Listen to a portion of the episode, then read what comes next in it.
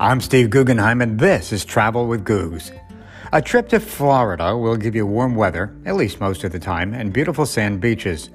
And I'm not even talking about all the other activities. But the Sunshine State will also give you an education into many creatures you may not be familiar with. Just look at some of the road signs don't feed the alligators. Gopher tortoise crossing, flying owls. I mean, really, how many states are there where you'll find a proliferation of such signs?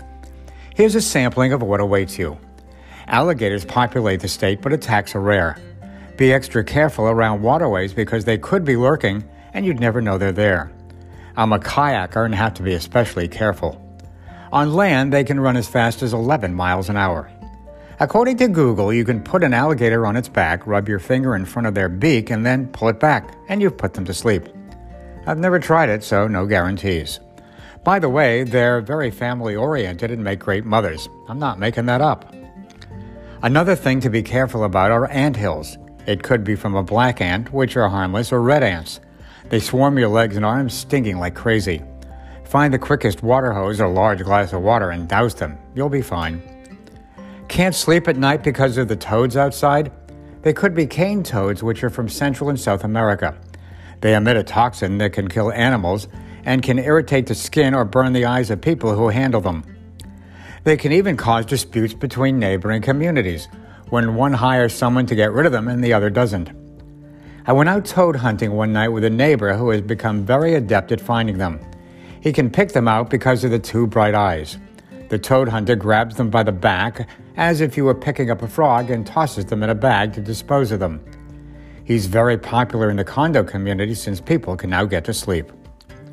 Palmetto bugs are another species you may encounter. They're harmless, creepy, ugly beetles that fly. You can kill them in midair with a quick whack from a fly swatter. It's just one more thing you may deal with on a trip to Florida.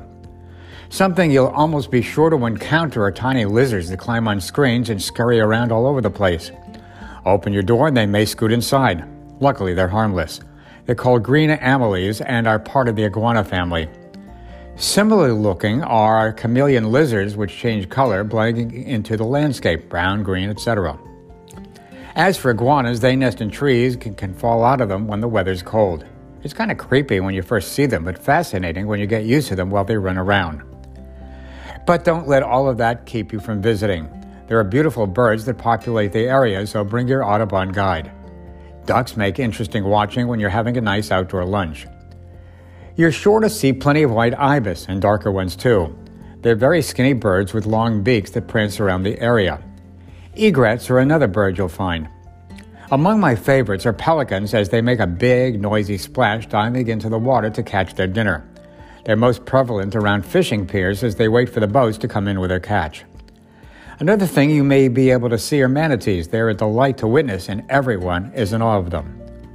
But be careful if you see a beautiful looking blue and green looking jellyfish on the sand or in the water, it could be a man of war. They sting and leave a nasty bruise that can last months. You can bash them with a bat and they still sting. Does some of that bother you? It shouldn't. It's more of what makes a trip to Florida a nature lover's paradise. I'm Steve Guggenheim, and this is Travel with Googs.